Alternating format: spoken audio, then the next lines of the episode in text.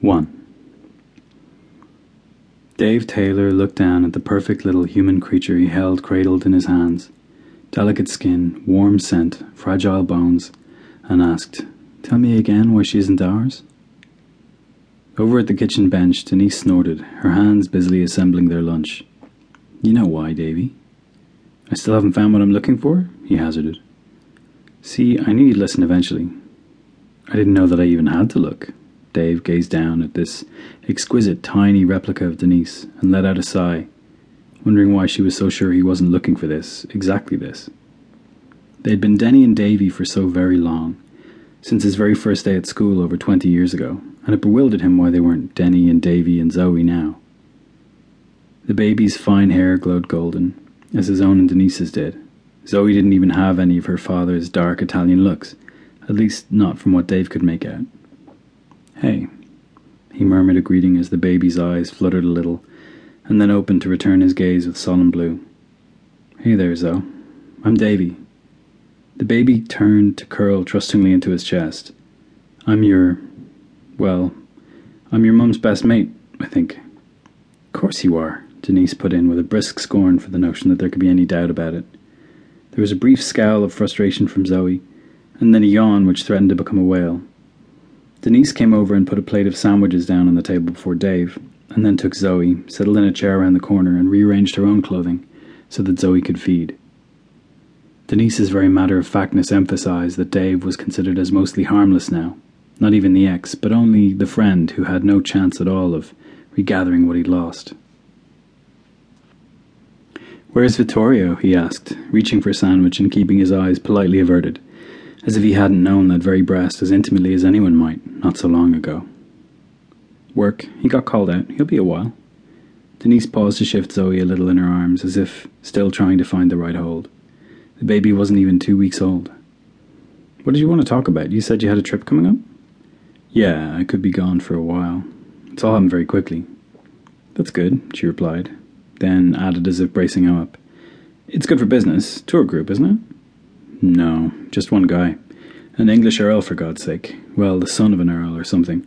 I've been dealing with the father's butler, and he wasn't real specific. What does that make him? The son, I mean. Out of place, out of time. What's he doing over here? Dave groaned, chasing down some mythical butterfly. Apparently, no one's even sure it ever existed in the first place.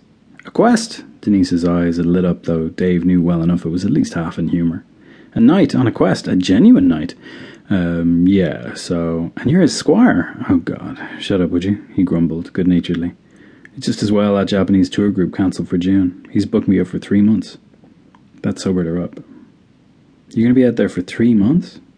Dave essayed a shrug. Not the whole time, of course, but the idea is that we get this done, whatever it takes. When I told him I had that week's trip in July with the Americans, he said he'd come along too if he was welcome, or he'd wait for me to meet up with him again afterwards and if we find the damn butterflies early, he's paying me the full fee anyway. Huh, was her only response. A thoughtful silence stretched while Zoe finished up one breast and was switched over to the other.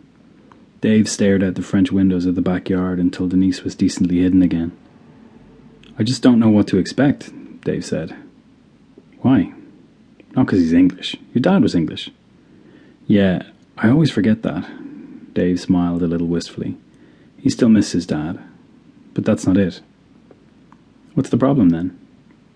I only hope he's up to it. The guy who made the booking, his butler or secretary or whatever, he said, What? Just before he hung up, he said, Well, to treat him kindly. So I'm left thinking, God knows what to expect. He didn't tell you why? Nope. And I even asked. I followed up with an email. He just shrugged me off, all very proper and dignified, as if he hadn't even said it in the first place. Huh. Eventually, Denise asked, So where do you start when you're looking for a butterfly that may or may not even exist? The other side of Cunnamulla. There's supposed to be a waterhole, though it's not on any maps, and that's a mythical waterhole. Pretty much straight out of the Dreamtime, yeah. You need to talk to Charlie, won't you? Denise visibly relaxed at the notion. You talk to Charlie before you head out there, and you take care. You hear me, Davy? You take care. Of course I will, he scoffed.